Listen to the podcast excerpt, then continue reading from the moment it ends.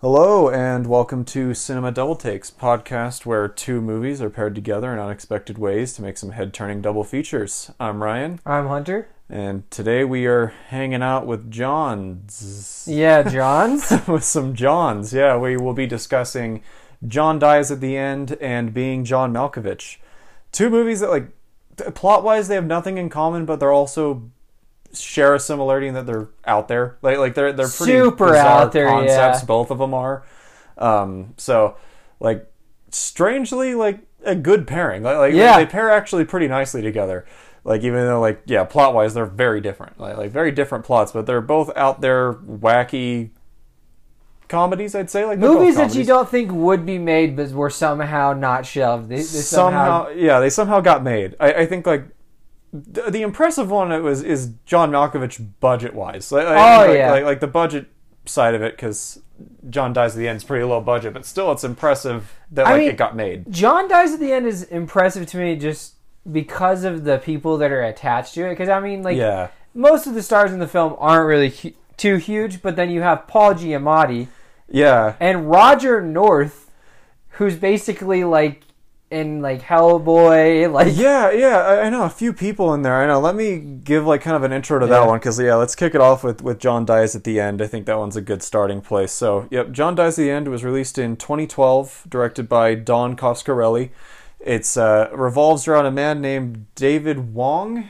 it's wong right Yeah, Uh, Wong, wong yeah. I, was, I was like making sure it wasn't wang um after watching everything everywhere recently like Yeah. these, these Chinese names, but yeah, like yeah, David Wong, who is a, a white man, uh, and uh, the the the reasoning is to like keep his name, his identity a secret, like you can't track him. yeah, Um, but he's a a college dropout, and him and his buddy John get involved in a mysterious drug called soy sauce that opens up portals to other dimensions, and these two just kind of dudes basically become responsible for saving the universe.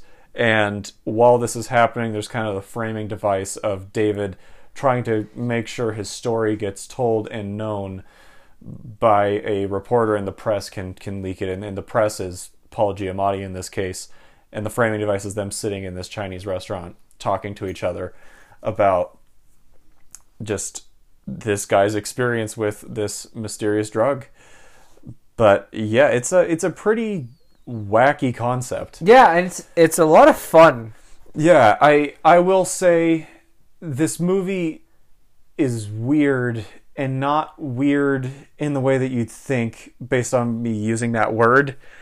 I feel like it's it's very conflicted in terms of what it wants to be Yeah. for me. Like like like watching it, I had this sense of like it's it's a low budget movie. And, and you mentioned the, the names behind it, and like it is kind of impressive. So Paul Giamatti was a producer, so like Yeah, I could yeah, see saw how he had some involvement in the in like playing a cast member.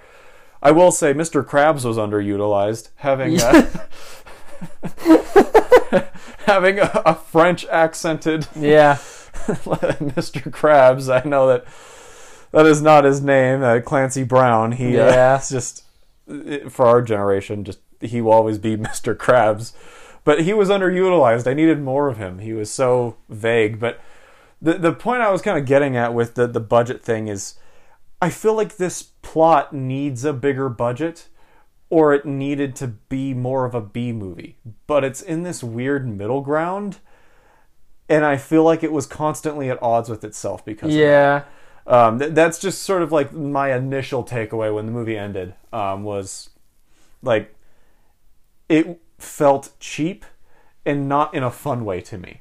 See, I'm on the. I I completely disagree. I mean, this Okay. this movie to me is kind of like I don't. I wouldn't really say like cult classic is necessarily the word, yeah, but it's like on the rise to be potentially something of the sorts. I think that's kind of the, the issue though. Is I feel like it was trying to be. Yeah, it feels like classic. that from the start. Yeah, and, and there's elements that I like. I think the concept is actually really cool. The stuff Yeah. with soy sauce and as it goes along, like I actually like it was constantly captivated by the mystery of the movie and, and what it was going for.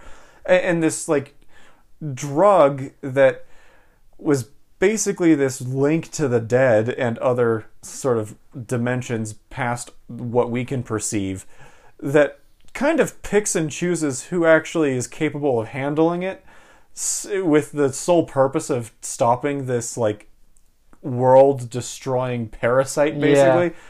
It's cool. Like I, I like that concept a lot. And i also even like some of the things it introduces near the end with uh, uh korrok Yeah. the this like super computer but it's a like living thing entity, And yeah, it's like, yeah, sort of- consumes all knowledge. sort of like this cosmic horror thing like i love the concepts it looks like ass See that that's that's a huge thing for me is like I have a lot of like I think that this movie's like endearing and like a lot of fun, Mm-hmm. but I'm willing to like look beyond the shittiness of it because like especially the end of the movie, the entire green scene like green, Mm-hmm. green screen, screen, is bad sequences it's real bad like you can see the tinges on the actors like you you yeah it takes you out a little bit, but at the same time, like because of the way that the characters act and because Mm-hmm. of the way that the script is presented, it almost works in a charming way to me. Like I don't, yeah, I don't know.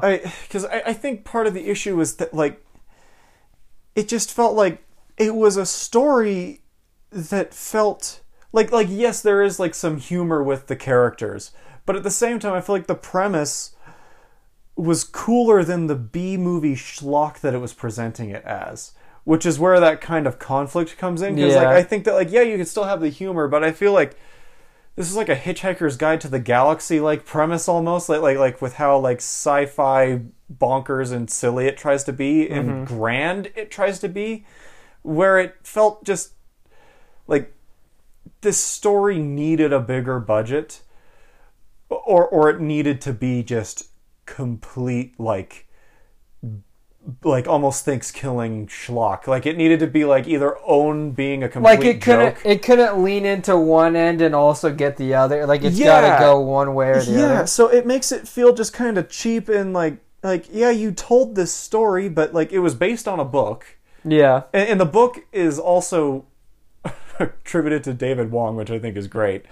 Um, yeah, because he he didn't want to go by his actual yeah name. yeah like i love that but like i could while i was watching this like i could see this working better as a book or a movie with a larger budget. But but the like yeah the green screen stuff at the end where like i just it didn't mesh with me in a way that was endearing because it felt like why did you decide to tell this story if you don't have the resources to make it properly that's how i felt while watching Yeah, I mean, I, I do feel a little mad that they made a movie that I actually genuinely enjoy, but like skimmed out on a lot. yeah Because I honestly, I, like, I love uh, the actor that plays Dave. He's like basically nothing, but I think that yeah he portrayed. he was the- good I think Yeah. he portrayed him pretty well. Yeah, I Uh, liked him. I, I, like, I know, like, like I actually thought, like, across the board, pretty much, like, I enjoyed, like, the cast. I think the cast is fun. Um, I, I just, yeah, I, I kind of left with this sense of th- this movie needed a bigger budget. The, the director who kind of makes cult classic films, I know he made Phantasm, which I haven't seen. It's on my watch list, but he also made Bubba Hotep.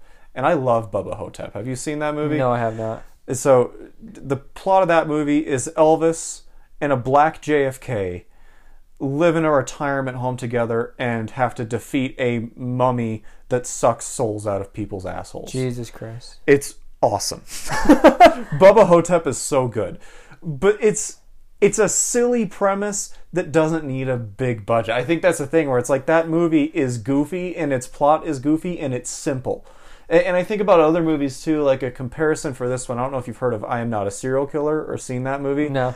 That one is more serious in tone, but it's an indie movie of a of a kid who is like trying to stop having like homicidal urges and is holding it back, but then like murders start happening in the town. He's certainly fascinated and starts to suspect that not only may it be his neighbor that is doing it, but his neighbor might not be human. Ah. Oh. And, and like the premise is really fun, but it's also still one that has a very low budget, but the plot works within It's the budgetary constraint, constraints. And that was where I was watching this thinking like, imagine like a Del Toro directed version of this story. Yeah. Like, like there's just there's ideas in here that it needed more, and like like you said, like kind of that sense of something that you really like, but feels like they're skimping out in places yeah, yeah, yeah, yeah. to tell the story, and it bothered me. It, see, it didn't Yeah. bother me as much as it's bothering you, but I also watched this when I was younger as well. so there's kind so of some I do, nostalgia. a I do bit. have some nostalgia with it because when I first watched this, it felt like I don't know, it felt like Tucker and Da- like Yeah, yeah. it felt, felt very much like a, a parody of something, but at the same time, it did have these like philosophical questions that are kind of just like shower thoughts almost. Yeah, I like some of the ideas at play, and like yeah, in the shower thoughts and the as you mentioned that the opening scene I thought was really Yeah. fun. Yeah, like like that was fun. Sort of the like like Is eh, it still the same still act the if same you replaced all the parts? if you replace all the parts? Like it's it's fun and it's and it's like it's shower thoughts and it's also like stoner thoughts. Like, like Yeah. it's like the kind of thought process of like like this feels like it was written by someone who was on like either like they, like smoked a bunch of weed or dropped some acid or The- took some shrooms. Like are- it feels like someone who was on drugs wrote this. these are thoughts so many people I feel like have had. And Yeah. it's like they just they just tie in so perfectly with some of the, the settings in the movie. There's one scene of this movie that I that I think is like really great but done really shitty. Mm-hmm. Okay. And that's like it like you said, like it has a lot of great ideas that Mm-hmm. I wish I would see in other things that aren't and it didn't have the, the Yeah. Mm-hmm. right to be given to this film. Um, when he's about to be shot later on in the film, Yeah. and it like a, a scene prior to that, it had shown him at an ammunition factory. Yeah. and you're kind of like, what the fuck is he doing here? And then fast forward to him about to get shot, you realize that he had like confused the person making the bullet, so he didn't actually encase it with uh, a rat, like the actual like Caught got- a fly in the yeah. bullet and the bullet was malfunctioned. like it was Basically, a, made it a blank. a default. Yeah. yeah, like a I, think bullet. that that's a very interesting idea, and I, Yeah. and I don't think it was done too poorly. But Yeah. it, it definitely is like, damn, if this was in something else, people would be like shook. Yeah, yeah, no, I thought the way that was handled was cool, and I actually that whole sequence of him like even confronting the the cop that went to burn down Yeah. the, the place, I liked that sequence quite a bit. That sequence was good. I I will say, for the most part, the humor didn't work for me.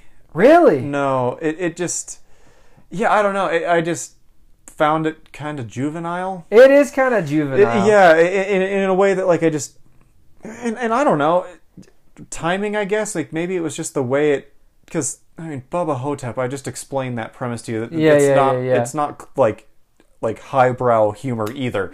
Doesn't but- sound like it. Yeah, yeah, but I don't know, like just the jokes just didn't really resonate. Like I don't know if it was just the way that it was they were timed, how they're presented, because like they just yeah, it didn't really click with me. Like even like like the scene with like you know they're trying to grab a doorknob and it turns into a dick, and it's like all right, like it just felt kind of cheap to me. Yeah, I mean, there are some cheap moments, and I, I do think that they blow their budget out in the very beginning of the movie, which is like kind of wild when Mm-hmm. later on is when I would imagine you would have really needed the budget. Yeah, yeah, because like the the meat monster was fun. It looked cheap, but it was a fun kind of cheap. Yeah, it doesn't look too awful. Like, yeah, it's like, but that was also that was also before the movie got really into the like cosmic shit. Yeah. When it gets into the cosmic shit, and it's like this is too big for what you're trying to do. Because like if it was just these guys who took a drug that they found at a party and now and they're now like just like paranormal like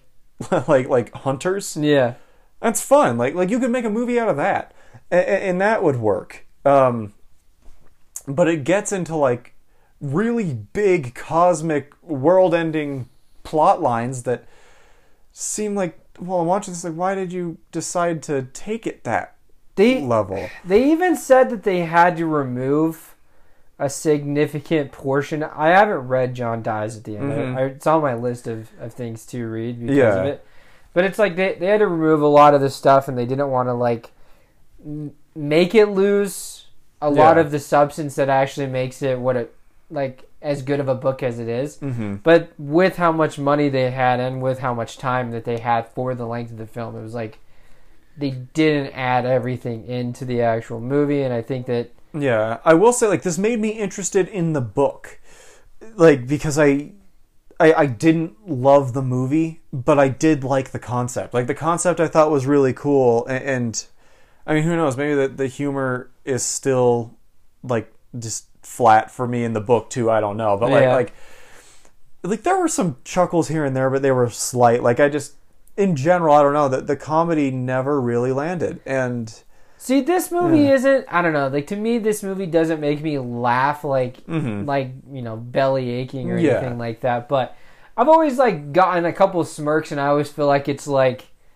good enough. Like it like Mm-hmm. that. That's kind of the best way that I can describe this. Is I Yeah, enjoy it. It gets it. by, yeah. It, it gets by, and like Yeah. some of the philosophical, like the the philosophical questions Mm-hmm. and the shower thoughts and stuff like that. When I was younger and I watched this, they Yeah. weren't mind blowing, but like at the beginning of the movie when the Jamaican guy's talking about like uh, if you're asleep and you know Mhm. you wake up to something happening, how do you know that the the thunder was going to line up with your dream? And like, yeah. yeah. it's like it's not the most highbrow like No. intelligent thing in the world, but it is one of those like, huh, never really thought about that because I've had that experience. You know, Mhm. it's like Yeah. it's kind of a weird one.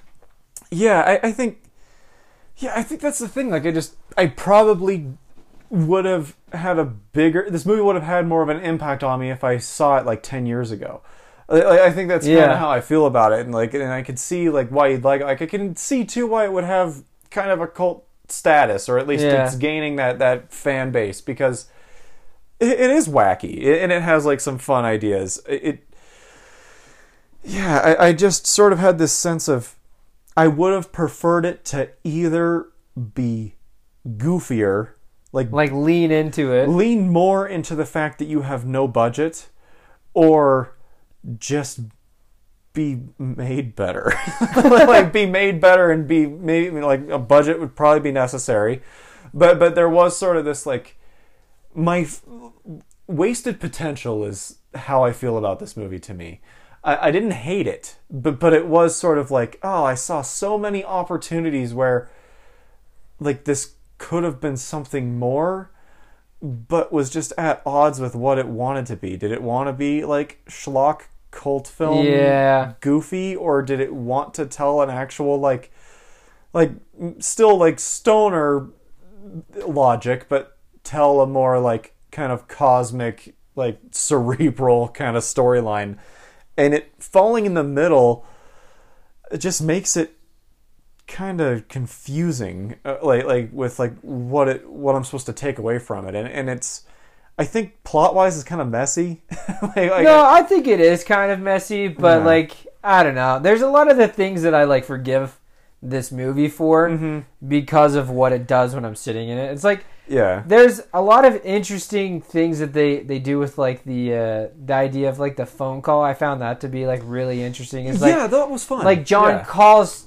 John calls Dave like 20 times in a night and then for the rest of the film every time you hear John or Dave answer the phone he's talking to John from prior from a previous occasion Yeah, yeah, I like and he that. knows everything that's going on. Yeah, I thought that was a fun premise, and like like the concept too of like when he's like talking to him through a bratwurst. Yeah, like, that's like, like, funny. that was funny. Like I did think that was funny. I, I feel like it's it's the dialogue when it comes to the humor that didn't land for me. Okay. Like sort of their like friend banter that just it was never funny. See, I don't think that like the I don't think that they both work that well with one another, but I do like the Dave like I like the deadpan reaction on Dave whenever anything's going on. Like he never see like this entire movie, he just seems like he never wants to be anywhere. Yeah, yeah. and there's like- something about that that I enjoy. Yeah, yeah. He, I, I will say, like he was like like a standout in the film, like Dave was. I liked him. He was a fun protagonist. Um, I like. There's just moments that like I like. I just wish I could have seen it handled better. I Bark Lee is great. Yeah, Bark Lee is I, I think that the best na- boy. I think the name is, is is hilarious, and then also just sort of like some of the reveals do have like some fun payoffs. Where like Bark Lee was the one that was intended to save the world, and these guys were just there to to transport get him, in there. Yeah, Like I thought that was kind of fun. I also thought um, the reveal with Paul Giamatti yeah, that's pretty good. being a ghost was, was fun. Like I, I, I liked that reveal. There there was just elements where like I wish they could have gone further. Like there there was a whole thing with Clancy Brown and his character as uh, like Marconi Yeah, and, and being this sort of like the the TV kind of schlocky, like, like goofy guy that you'd see on the like the psychic. Yeah. type person. He's got like the infomercial. Yeah, Five, yeah. five, five. yeah, yeah, like I, like they set him up, and then he doesn't do anything. Like, like I just I wish I saw more of him. Like Yeah. I wanted more of him in the movie, and, and also just like because it felt very Fright Night to me. Because Fright Night also was you got the like.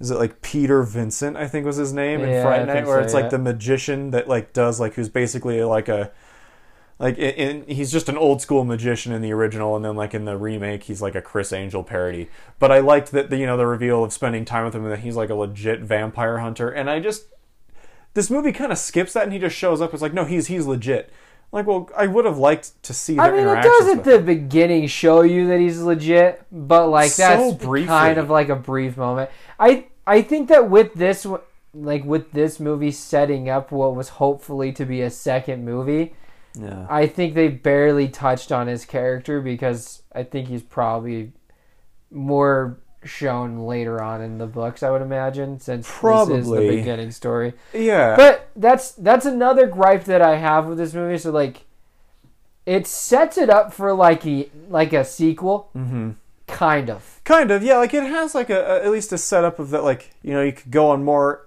misadventures with dave wong like, like yeah, and, and sort of his travels as he's trying to basically like stop these cosmic threats and, and these these threats that sort of come from the realm of the dead basically. Like Yeah. I, I think like that's that's fun. And that's where like it seems like the book probably sounds like a good time. In, in the movie i could see how it's a good time like what like maybe like if i were like still in high school or if just I yeah if I saw it younger it it just didn't resonate with me the way I hoped it would.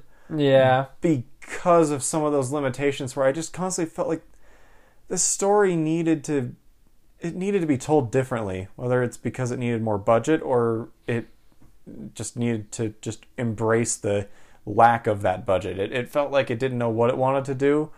Um, yeah it, it's good ideas in a very mediocre package is how I feel about it I can see a lot of that sentiment. yeah I think I just have a like a a different view on it since Mhm. I've seen it before. you have some connection to it for and sure. like yeah, when I was younger, like I don't know, I probably had to have been fourteen or fifteen when I first watched this movie. yeah And I think I've only watched it one other time other than this. yeah So three times in total.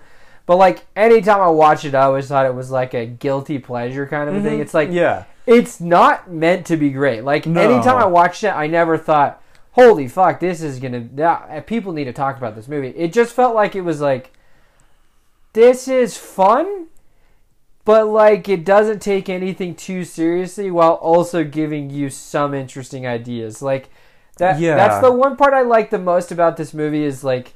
While it is bad that they weren't able to like land on a lot of the things that they're trying for, I was happy to watch a movie that felt low budget hmm or felt almost like it was filmed um, by like students, yeah. but actually is not terrible, terrible. Like it, like the acting is actually surprisingly okay by a lot of these people, yeah. And like I don't even think that the writing is that terrible. Like I, I think it's like yeah. it makes me laugh. It gives me a little something, something. Yeah, well, and I, I think like your point though is that like this director has been around since the '80s. Yeah. So, but it feels like a student film. Like, like this. Yeah, I if understand. I was a student, I would feel maybe even a little more kind to it for that reason. Where it it comes across like this movie was trying really hard to be a cult classic, and that's kind of the problem.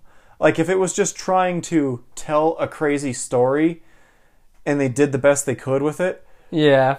that's how you organically become a cult film. Like it, it, it- like the the cult films that really last or that like stay are the ones that were made by people that cared about the project, whether it was too out there for mass audiences or it wasn't like a perfectly made film. You could feel that like drive, that that passion that people had to make it. Like Rocky Horror Picture Show, you know, like like things Yeah. like that, where like they cared about making this crazy ass musical, and it for all of its flaws or anything like that, you could just feel the passion that went behind making it, um, and it became a cult hit because of that. And John dies at the end. I feel like what holds it back is that you can feel that it's someone trying to make a cult film. Like they're trying Yeah, to like I- it's like I it feels like it's almost saying, yeah. intentionally flawed.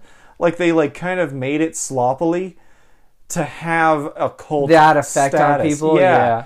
Um, and, and, like as I bring up Rocky Horror, like for example, in the same kind of vein, did you know that movie has a sequel? No. Yeah, no one does. because that sequel was trying really hard to be a cult film and it just kind of falls on its face. And, and, like this movie doesn't fall as hard as like Shock Treatment, which was the name of that movie, but like it still is kind of in that vein of you're trying too hard to make something that wasn't perfect Yeah, I see what you're saying. and it, it yeah, just makes it Like I, I, think all of your, I think I think everything that you're saying are totally valid criticisms of the film. It's just Mm-hmm. Yeah. like I'm willing to look over a lot That's of that fair. bullshit because it's like there's something about it that I latched onto, Yeah. and even if that is just nostalgia, like even watching it again now that I'm like almost 26, it's like maybe some of the masturbation lines earlier where he was like. Yeah, like none of those worked. Yeah, like, none of like, those anytime they made me. like ma- they made like a handful of masturbation jokes, and Yeah. none of them were funny. Like they were all just kind of like, like like like, like when Doug Jones shows up, like like like the the fish man from Shape of Water pops up as a character in the movie, and it's like I watched a man masturbate till he bled. Yeah. Why did he do that? And it's like okay, like like like, like I can tell you're it's try it's supposed to be funny and irreverent. Yeah. And it just kind of like yeah, okay yeah yeah like.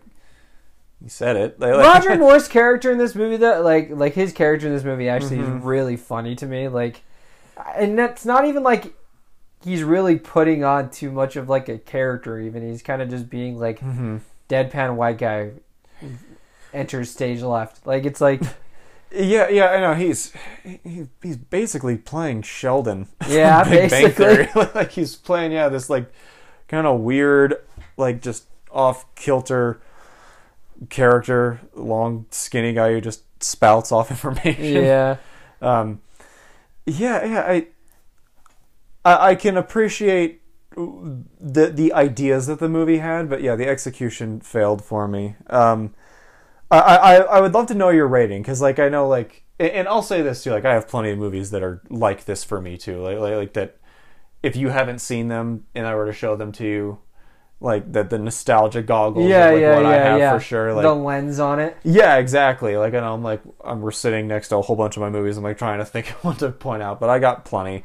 Um, but but I'd love to know kind of what rating you See, stick with it. So this is this is my difficult thing because it's like it's like when I think of the room, right? Mm-hmm. Like I know the room is a bad movie. yeah, but I still like it. Mm-hmm. So it's like, do I give it an insane rating because of the love that I have for it, or do I rate it for what it is? Because the room, what it is, Mm-hmm. is probably like a five or a six, but in my head, I think it's kind of a ten, right? yeah, And so for this movie, like, do do I think it's average? Yes, but Mm-hmm. I also think it's it's funny enough. yeah. No, I, I would say like give, give it the rating that like that you feel emotionally attached to. I'd probably give it an eight, honestly. Okay. No, no, that like that's sure. like like, like, I, I I won't like shut you down for that, Yeah. especially with how you're talking about just you have a connection to it and it Yeah. resonates with you. And I, I got plenty of those too. I'm certain I'll recommend them down the Yeah. line. Um, I'm gonna give this a five.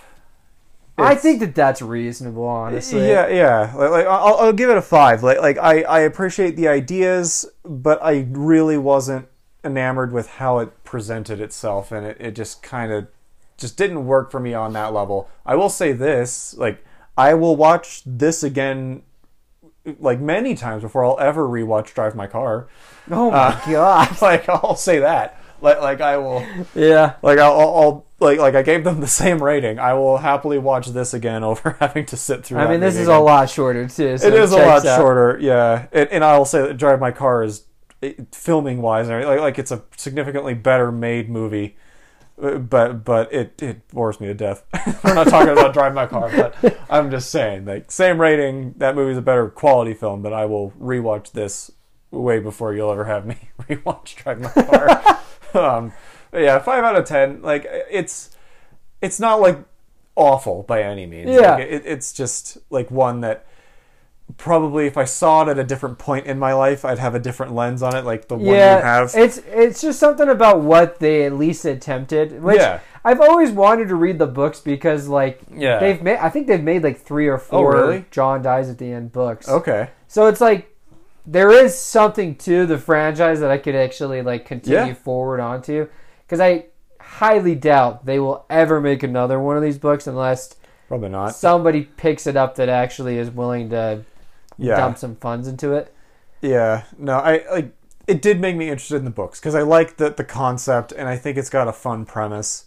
Yeah, just not a huge fan of the execution, um, but I'll tell you what movie I am a fan of the execution of, being John Malkovich. Let's get into it. Yeah, we got to do that.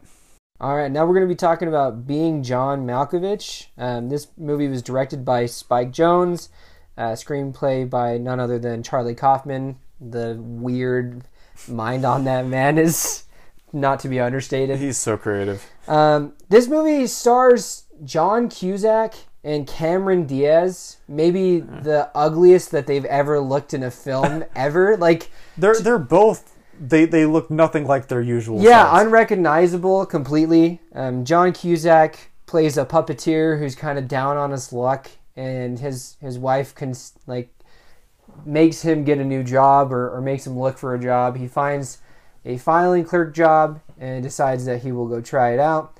It's on the seventh uh, seven and a half floor of this building, which is so good. already a great start to the movie, and uh, he starts to find some mysteries once he starts working there.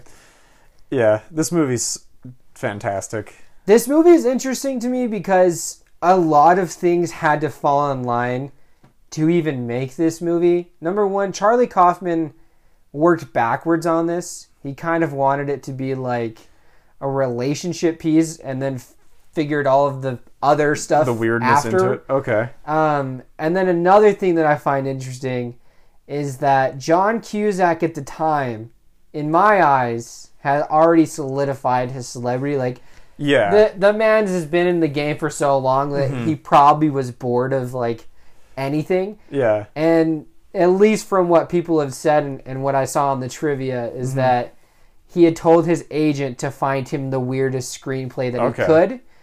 And this wound up on his door. And they never thought that this film would be made, That's funny. but Charlie Kaufman just like kept pushing. Yeah, that's impressive. Yeah, because like it was Charlie Kaufman and Spike Jonze together. This was their first feature, Feature film. film, yeah. which is really cool. Um, and, and it's pretty impressive. I will say, I I haven't seen this movie in a couple years, and I still love it.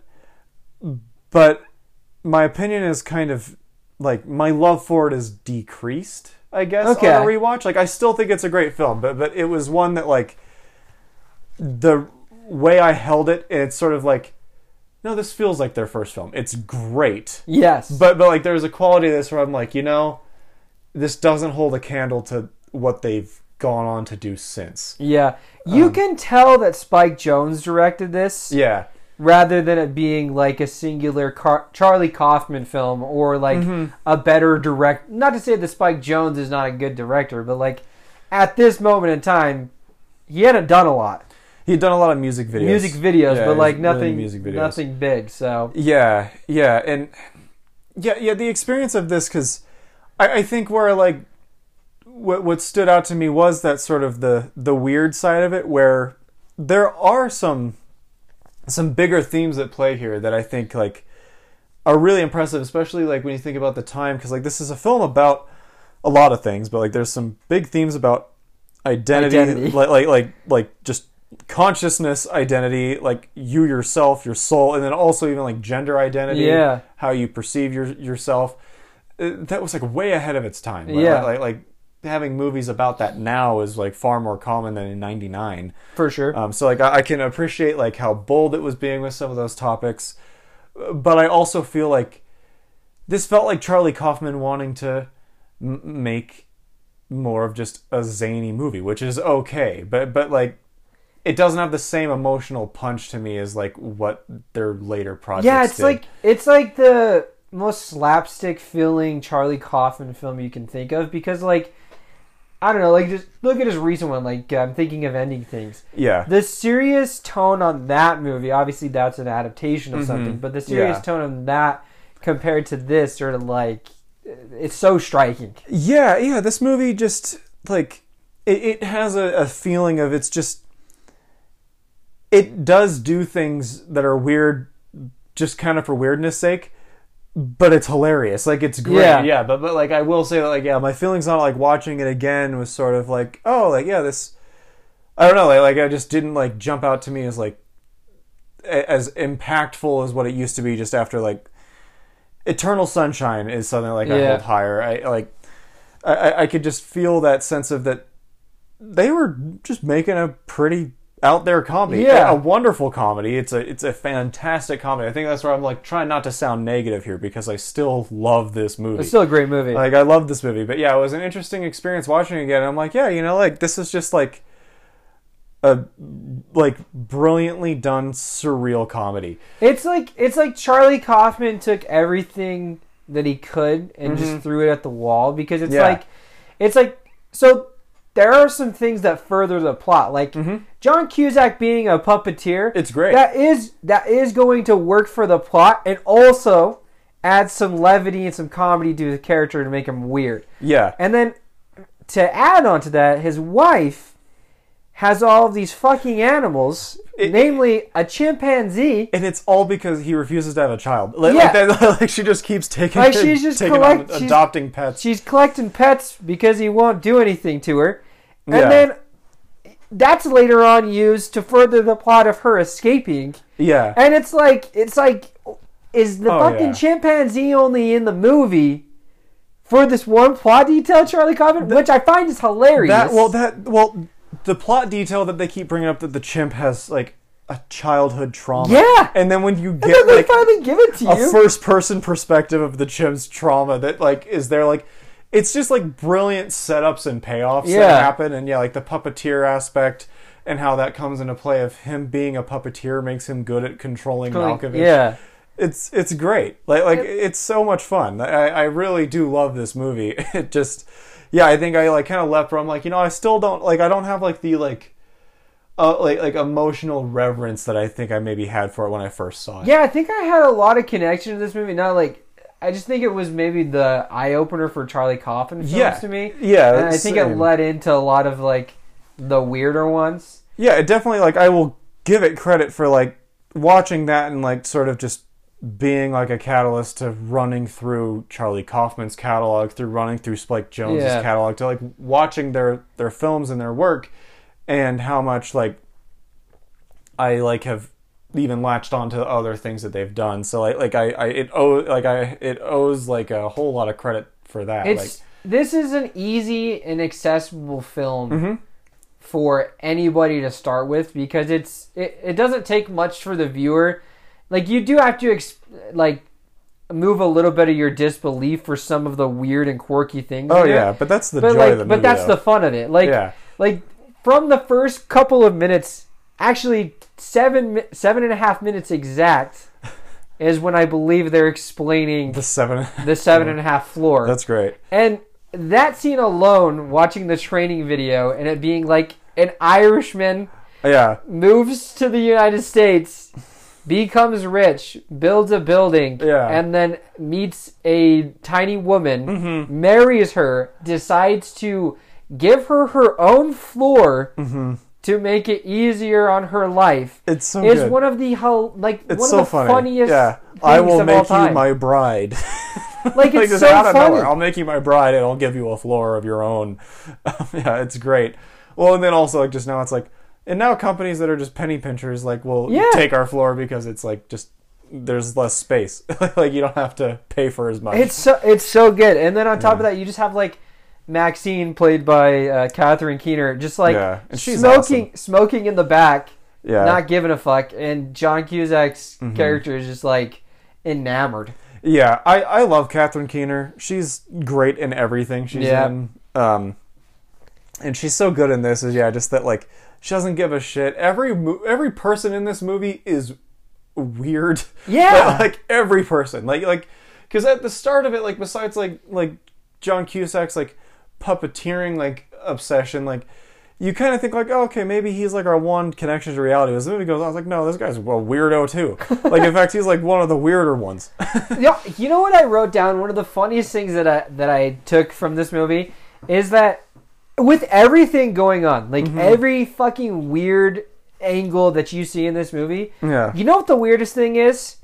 Them trying to get me to believe that John Malkovich would be best friends with Charlie fucking Sheen for even Oh, a I know. moment. It's like, so funny. That's one of the funniest like aspects of this film is just like Charlie Sheen giving advice to John Malkovich as, as It's if so- they're like best buddies. It's so weird. Yeah, yeah. The decision to do that is hilarious. Yeah, because it's just so like nonsensical. like like I love it, but it's like there's no shot, dude. No, like, there's it not makes no even a sense. chance. Yeah, it, it, it makes absolutely no sense, but that's what's like so funny about it. I, I will say too with Charlie Sheen, his like bald makeup at the end It killed me. It's so funny and so bad. Like it's so poorly put on. They gave him like a cone head, dude. I know, like It's they, like they made like they made his head huge.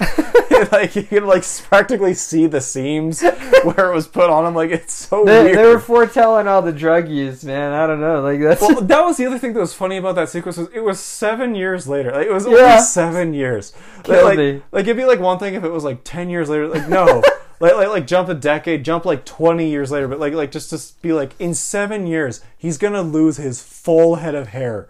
Like it's like, so what? incredible. Yeah, like I thought that was like such like a weird, funny thing of like when they're old. It's like it's just a seven year like like like they're not old now. He's Like, not that decrepit yet, bro. like, Like, that, like, like, like, that doesn't happen in seven years. I thought that was really funny. Um, uh, the, like this is a movie where I feel like we're gonna kind of jump around a little bit because yeah, there's like so much going on. so much to highlight because like the secretary is, Not being able to understand. she, she like like like she probably made me laugh the most. Uh, Yeah. like just like her inability to understand what anyone's saying, and and somehow like basically like convincing everyone around her that they all have a speech impediment. The fact It's that so funny. the fact that uh, what's the uh, what's the boss's name? I can't think of his name right now. Um. Oh yeah, yeah. It's uh, I want to say it's it starts with an L. Lester. Lester. I know. I'm like so determined to find out. It is like something Lester. or Well, something I, like I, yeah. I I think it, I think there was one scene like at the beginning where they where he had like kept saying like John Cusack kept saying his name like 15 times to try to get her to understand it, and Yeah. she kept saying it wrong. Finally, Yeah. he gets into the interview, and Lester is basically saying that he has a speech pe- a speech impediment. And then he says, "Oh, I know my my secretary out here. Mm-hmm. She has a uh, speech impedimentology degree." And I'm like, "What the fuck?" Yeah, and it is Dr. Lester. Yeah. Yeah, he uh I know. He he was so funny too cuz like in his like just very blunt sexual desire that he's like just wanting to go into great detail and like all right like he's like sir I, I got I got to go or like what he's telling him about it while he's like working at like the printer and Yeah. he's like, I don't think this is the best time to talk about it. He's like you're right let's go talk about it over lunch like his his ramblings about his like ultimate sexual fantasies and what he wants to do with, with the, the secretary is so funny. It's like it's like no scene of dialogue in this movie feels like it all feels like a fever dream. Like yeah, from from the first moment that John Cusack is talking to Maxine, like he's Mm-hmm. Yeah. neurotic. He's like straight up like losing his shit to even be in the presence Like, of her. immediately obsessed with her, and well, and she's weird too. With like, like, oh, you want to talk about my tits? He was like, that's not what I want to talk about at all. It's like, oh, well, then I'm leaving. Well, like, she, like- she's weird. She like calls him gay after he says he likes know. puppets, and then he's just like, "I like your tits. I like your tits." like, I know it's so funny. Yeah, yeah. His like obsession with her is insane. Like just immediately. yeah, and he's such a piece of shit. He like, like- is. Like, as the movie goes on too, like like like you you're supposed to like maybe think like like he's like kind of the audience surrogate, and as it goes along, it's like no, he sucks. he sucks. like like every character sucks and like Mm-hmm. even when like the end of the movie happens you're like who am i happy for like what if i yeah yeah I know like like because th- there's like this existential like horror story too about John Malkovich, like the perspective of John Malkovich, if you watch it through his eyes, this is terrifying. Like that sucks, bro. Like everything that's going on with him is like horrific, and like this could be this. You could play this out in this like weird surrealist horror way, and they do it as a comedy. yeah. But like these people who are like basically like a cult of people who have the goal of eventually taking over this man's body. Well, it's like Get Out or something, right? Yeah, Like, well, I know like- exactly. Yeah. Yeah. like well, and like like especially too like. Even like if you jump in at the like like when it's too late, you like basically you're in the sunken place. Yeah. and they're spawned like which is what happens to John Cusack at the end. I also love that once he finds the actual the the the small door Yeah. that leads you into John Malkovich's mind. I love that it dumps you out Mm-hmm. on the Jersey Turnpike. Yeah, I know. It just drops you there. Yeah, I know. It's so funny. And the sound too when it drops you out is it feels so good. It's so satisfying. yeah, yeah. Like, like just like you're just manifesting out of thin air. Uh, speaking of Get Out, Catherine Keener's in that too. Yeah. Yeah, like it's just really funny, like her in these weird movies about people getting lost in other people's subconscious. Yeah. Um, but but yeah, I know that the sound is great. Like the way that it plays it too. Like you do certainly seem captivated by like yeah, that does sound like a interesting experience. Yeah. like to go through this door and the way it shows it is this tunnel. I love the art design and the direction of like the office and the Yeah. doorway itself because like the, the like don't you just kind of walk around want to walk around that set Yeah. like it just looks bizarre. It looks so weird. yeah, like just to be in that I, that set. I also love to get to the seven and a half floor. You have to use like a crowbar to like pry open the actual elevator. yeah, and we get Octavia Spencer. Yeah. our- like that was like when that happened. I'm like what? It's not the first movie I've watched to where it's like, wait, she's in this. I know she's in everything. It was like in the last like year, I showed my wife Bad Santa for the first Yeah, time, yeah, yeah. and like Octavia Spencer's in that Dude, too. she And, like, just she just like she's just in stuff. and, She like, was just like extra work for so long Uh-huh. until people took her seriously. yeah, was like like the like late '90s, early 2000s films. She just popped up all over the Yeah. damn place. Yeah, and it was like like she just shows up in random films and like this, like the woman in the elevator who guides him into the floor. Yeah. Like, oh, is he like you new to this? Like first time. first time? Yeah, stops the elevator and pries it open. Incredible. Yeah, it's so good. I, I really do love the, the creativity involved in this. It doesn't feel as focused. I think maybe that's probably like what I'm getting at with like the change Yeah. of like it's it's creative and I love the creativity, but it also feels like it's kind of almost stream of consciousness for Charlie Kaufman. Like he just had Yeah. to get this out of his system. All he's all of these like All these crazy ideas. thoughts, he was like, "I can combine Yeah. them all together in one." Exactly, yeah, like, like him him putting them all together into this one movie, and it all works great. But it does certainly have this quality of like you wanted to make a zany comedy, like at the end of the day, with like existential horrors in the and I middle of it. and I think that Spike Jonze did a really good job at the directing Yeah. because it like the way that it's directed feels fun. Yeah. And like even like the the beginning scenes, like that they're joyful in like a weird way. Like Yeah, yeah, they are. They, like the the way the movie feels when it starts, and like even just getting a glimpse of his puppet show. Like like there's a lot of things that like work really well. I yeah, I, I just really enjoy like all the setups and payoffs that it does with all of its bizarre things that it brings up. Like seeing that dance, his interpretive dance in the puppet show that's recreated in a human puppet with Yeah. John Malkovich was wonderful. Um, I, I gotta mention too when when he like is just fully in John Malkovich, just now officially living in him. Yeah. and he grows his hair out. so good, It's so funny, so funny. like so perfect.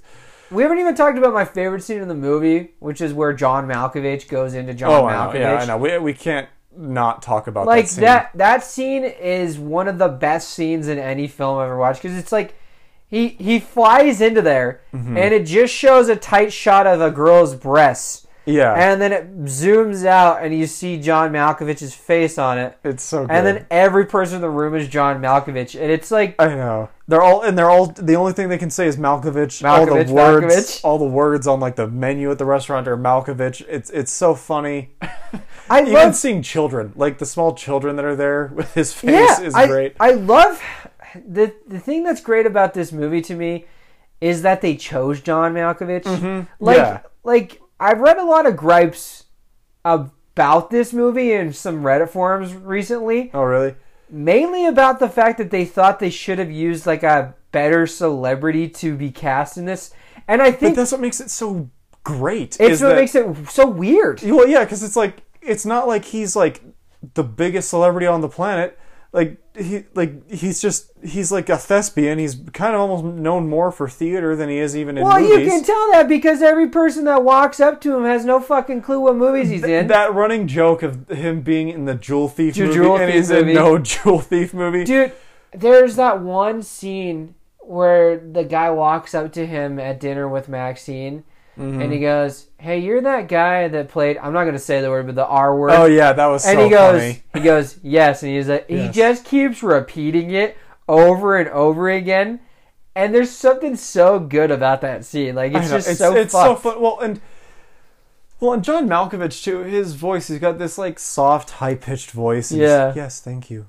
like, like, it, it's so good. I, I like and the the choice to have him be it because like he's in films and he's and he's like a, a respected actor. But he's not like the biggest celebrity Yeah. on the planet, which is why it's so fun that he was the choice for this. It's just like It's also crazy to me that he was willing to do it. I did want to get into one trivia piece before we continue on with Yeah. like getting to the end of the movie. It's like yeah, John Malkovich had said in like the interview with Spike Jonze when they, they were talking about this movie is that yeah, him taking this movie hmm is either a great decision because Yeah. not only is his name going to be in the film, it's also you know one of the main actors starring in it, Mm-hmm. Yeah. right? So that double double name right there. Mhm. Um, or it'll be the worst thing of his career, yeah. and he will never be able to live it down. And I, I think it worked out for him pretty well It did, yeah. because like even if you don't know John Malkovich or any of his works, You know, being John, you Malkovich. probably know him just because of it. Like Yeah, yeah, and well, and it's it's great too because like, yeah, like at any point, like he's, he's he became a known face because his face is all over this damn Yeah. movie. Like even if this movie isn't a movie people have seen, you've heard the title. Yeah. like, it's just like oh, like is he in that like being John Malkovich, like that actor? yeah, yeah, yeah. No, I, I think it worked in his favor, and I know like for me, like anytime I see him, I just think of this movie. At I this think point. of it too. like like I can't help it. He's he's forever cemented in this movie that is about people trying to take over his body. yeah, and, and yeah, his the outcome of what happens to him is so like depressing if you really So think bad, about like dude. like what what they do to him. I I think it's interesting with the concept of it was like this one like random dude who discovered this and Yeah. has been hopping and then eventually is like I'm going to like we're going to be a collective inside this man, which is crazy, but I liked the decision to do that and like how the movie frames it where it is like culty and Yeah, it's Weird. like it's like Charlie Kaufman on this one. You can tell was working backwards to figure Mhm. out the plot, but like there's something there's something fun about that. Like Mm-hmm. it's I, the love triangle aspect that's thrown into this movie, Yeah. where it's like you know uh, Cameron Diaz's character and John, Mhm. John Cusack are, are all in love with uh, Keener's character. yeah, it's like Maxine, yeah. But Keener, uh, Maxine only wants to fuck them or, or be with them if With they're Malkovich. inside John Malkovich. yeah. And it's like it's like this really weird perversion that like you- Yeah. like uh, you can't really describe and Cameron Diaz starts to feel like she is transsexual because she feels better Yeah. inside of the skin of this man. It's like Mhm. for the time Yeah. pretty pretty progressive. I mean, Oh, yeah. obviously they kind of go past that pretty quickly, but like even Yeah. just bringing up that at all was, was yeah, pretty well, because it still is. Yeah, dis- like discussions about are you your body, yeah, A- and then that's kind of what the movie is like. A, a part of what the movie's talking about is that that sort of thematic element, and and it's like sort of its answer is like, well, no, but but Yeah. then like you know. If you're someone else's, like, what what does that mean to them? Like, Yeah. What does that mean? And like, what are we? Are we are we just, you know, completely like inconsequential basically i think is kind of where the movie starts to get into these like existential really like kind of dark pathways if you want to take it down that road um because I mean, yeah like now all these people who are just living inside john malkovich by the end of the film yeah, they're you know john malkovich is no longer that that man is no longer it's no longer. John Malkovich. yeah Yeah. yeah and that's kind of spooky like, the Yeah, way the movie plays out it's you do you do feel seriously bad for John Malkovich. Mhm. Um, obviously, what's the what's the name of John Cusack's character? Is it Pete? Uh, yeah, it's Peter? Uh, or not Peter? No, it's uh, Peter. No, it's uh, it is Craig. Craig, Craig. Yeah, Craig. Yeah, I love I love that like Craig's been inside the body for so long that he's basically changed all of John Malkovich's career Yeah. and pivoted him into being the most successful puppeteer of all time. Mm-hmm. And like you're watching this 60 minutes piece like unfold Yeah. and it's like it's one of the funniest parts of this movie. Like it's so funny. It's such a great use of like exposition for Yeah. the time that passed too. Is like using this like special on him. Th- There's some great jokes in that too, because like Sean Penn being like, "Well, you know, I think I want to be a puppeteer." Like, I should have thought about it first. Actually, my passion. everybody's going to be doing it now and it's going to be like you're following John. Yeah, I know it was so funny. But it's like, but I'm actually, I'm, I'm also very passionate about So it. Like, it was dude. such a great joke of just, yeah, people following trends and There was there was also a scene insincere. right before they led into like the you know that Craig's gonna stay in there forever. It's like Mm-hmm. Craig's in John Malkovich and they're meeting with uh, his agent, Yeah, and like the agent just keeps referring to his assistant as a cunt. yes, it's so funny. Yeah, like, oh, I'm sorry. She, she's, like, I'm Oh, sorry, she's being she's being a she's being a cunt. Yeah, they both don't like really like say anything, and he's like, yeah, yeah, yeah, yeah. She she really is a cunt. I know, like the, the amount of times he brings it up, and it was like, it was so good. Well, because he says it so like nonchalantly. yeah. Like it's just like, yeah, no, I'm sorry. Like you, you got to deal with her just being a total cunt. like and like yeah, they don't say anything of it. Like oh yeah, yeah, no, it's okay. you oh, know, she's just yeah, she sucks. It's such a funny movie, dude. It Like, is. It's hilarious. Yeah, it, it it still like like holds up remarkably well. And like my wife was shocked when she found out like that it came out in '99. She's like, oh, I would have thought it was way more recent than that because it's Really? just like yeah, well, because I think it it just I feel like it's decently progressive with how it at least handles its themes. and- Yeah. and, and it's weird enough that even if like with dated technology, Yeah. still works in like a just bizarro world. Yeah. So, like, like I, I think like not that she thought it came out in the 2010. No, I for thought, sure, Like, but, certainly like- like, more like maybe mid to late 2000s. Yeah, that's pretty old. Yeah. to- Yeah. Yeah. No, like it was like no, this was a 90s film. Like like and it still like holds up so so well because it's just this unique little movie. Yeah. It doesn't. It's hard to express how this was made. yeah, I know it's Uh, impressive. It, it's it is pretty impressive, and honestly, like it, I think it's it's one of those fever dreams that I would Mm-hmm. love.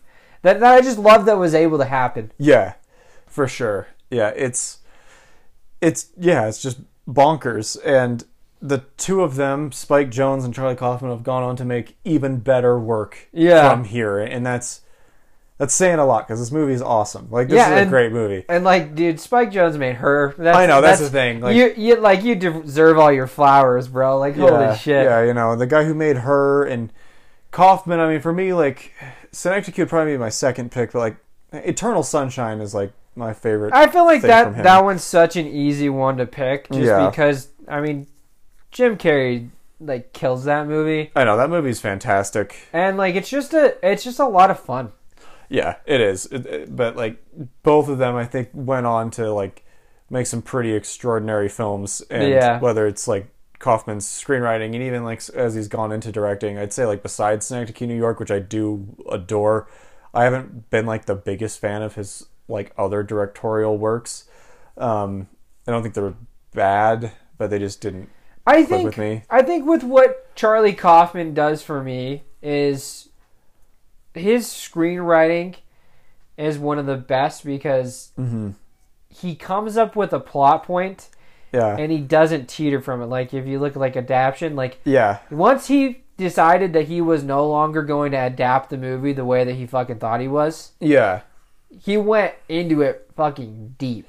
Yeah. And yeah, that's what that can be said about this movie. Yeah, for sure. I think yeah, Charlie Kaufman's interesting because I think besides like Synecdoche, for me, I think he's he's a better screenwriter than he is a director. I think he benefits from having a Spike Jonze Yeah. or a Michel Gondry to sort of filter his ideas in, into something like that at least can either be more focused or more entertaining. Yeah. Um, and uh, and I, I think like I, I know that plenty of people love Anomalisa, and I'm thinking of ending things, but both of them didn't really quite resonate with me the way I hoped. Um, but I think a lot of it is because like just Spike Jonze has such a a a quirky style. Michel Gondry's so vibrant with Mm-hmm. this presentation, so it's like like those directors can do it so well, and this is a great example of when when a Kaufman script is given to a, the right director. Yeah, they're able to You can make transport something you pretty to a wonderful. world. Yeah. Yeah, yeah. I uh, I think I've covered kind of the gist of what I want to go over. Do you have anything that you want to kind of throw out, like any last Uh, minute thoughts? No, I don't. I mean, like this, this movie's pretty fucking weird. I think we touched Yeah. on almost everything. I'm happy that we watched it. Oh yeah, absolutely. No, I, I'm. I was, it was. I was happy to watch it again. It's been a, a good long time since I've last seen. Yeah, it, I haven't seen it in forever. It's like one of those ones you see, and you kind of are like, okay, that was weird, but I don't know if I want to double dip in the in the weirdness. Yeah, I, I, I love this movie. I, I think for me, it's just. I think where I haven't revisited as often is probably just because I've been taken by by like the rest of the movies that these guys have made. yeah, but you I got to still- search them. Yeah. But I still love this movie. It's it's a nine out of ten for me. Um, I, I think this movie is awesome. I don't really have like many criticisms as much as just that like it, it just maybe the, the the way it blew my mind with how wacky and weird it was when I saw it when I was a teenager just doesn't like blow my mind now. I still think this movie is is fantastically executed and wonderfully written and funny. So like nine out of ten. Like, I think it's a great film. That's, I also gave it a nine out of ten. Yeah. And I, it's not my favorite Charlie Kaufman film, yeah but it's definitely up there. Um, Yeah. Spike Jonze does a wonderful job directing. It was like so weirdly Mhm. shot and like yeah kind of like kind of like almost similar to what I was saying. It's not uh, it's not like a, a kid with a college budget is shooting this movie. yeah But you can feel the things that he did with music videos at the time Oh, are yeah. translated super well to on, on the screen. for sure. And yeah. like it's not a style that you you usually see. So I, I mean just for that alone, Mm-hmm. I give this a lot of credit. But I forgot a lot of this movie, like the the entire puppet line, like puppeteering yeah. portions of the film. I didn't even fucking. I, I know, I- those from my memory. Yeah, so when I it's watch like- this up again, I'm like, oh yeah, like that's like a, Yeah. a big plot point. Yeah, I like, you- completely forgot yeah. about it. Yeah, but yeah, no, no, it's and as you mentioned the music video element, I think like there's a lot to be said about. I think like there's plenty of huge name directors that started as like music video Yeah. directors, and I think like where it comes through too is like in like the way he paces the movie. Mm-hmm. Like like it has such a snappy pacing to it, and that that that can equate to other music video directors that became huge. Like David Fincher was a music video director, and you can like kind of see that. I think uh, I think PTA did a lot of music videos, um, and like the way he's kind of turned into like the way he paces his movies. Michael Bay, yeah. Okay. um, yeah, yeah. like, like there's like you can just feel like the ones that were music video directors have such a kind of snappiness to how they're able to to carry on the presentation, and they like even in like with a filmmaker like Michael Bay, if you don't like his movies, you can still acknowledge that even when they're too long, those movies move. no, they do fucking move, man. Yeah, and, and, and Spike Jonze, like he he has such a good way of keeping the pace with this film. Like it's pretty wonderfully executed. Yeah, I think that this movie would be a lot worse without him being at the helm. yeah, I, I agree. I, I I think like he was like one of those like standouts of, of what this movie is. Like Yeah. he he became like And- a pretty well known and well revered director, especially in the film community. I, I guess one last one last thing before we close out this discussion. Mm-hmm.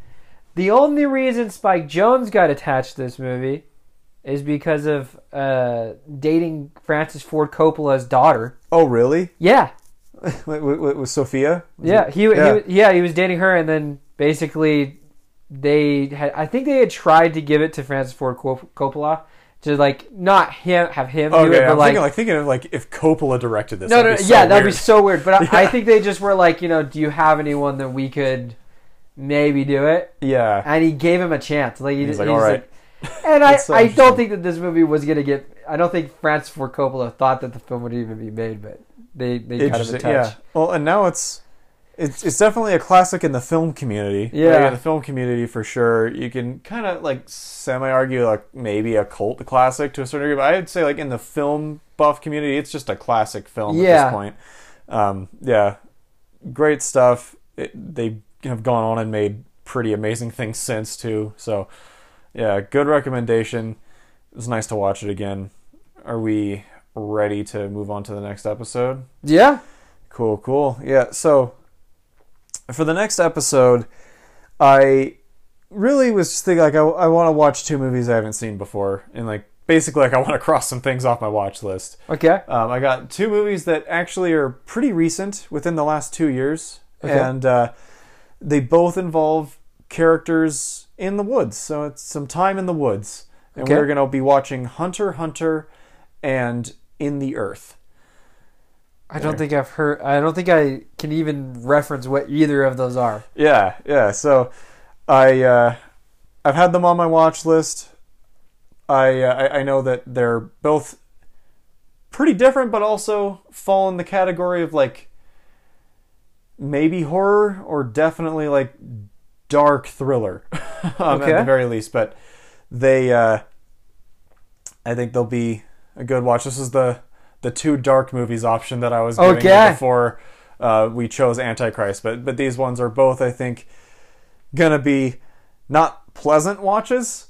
Yeah. Okay. Um, I know I've heard comparisons to Annihilation within the Earth, um, Oh. which has me pretty on board. I like Annihilation a lot. So yeah, I love that movie. And then uh, Hunter Hunter just sounds like a pretty dark thriller that apparently has a pretty wild ending. So I, I'm that was enough to intrigue me. So I, uh, yeah, I'm ready to spend some time in the woods for our next episode. yeah, I'm I'm I'm ready. And if you put my name in anything, I'll probably watch it. so- Yeah, it's in there twice. Yeah. So yeah, yeah, yeah. So if uh, if you guys don't want to be spoiled for Hunter Hunter and In the Earth, make sure to watch them before the next episode, and we will see you then. Bye. Bye.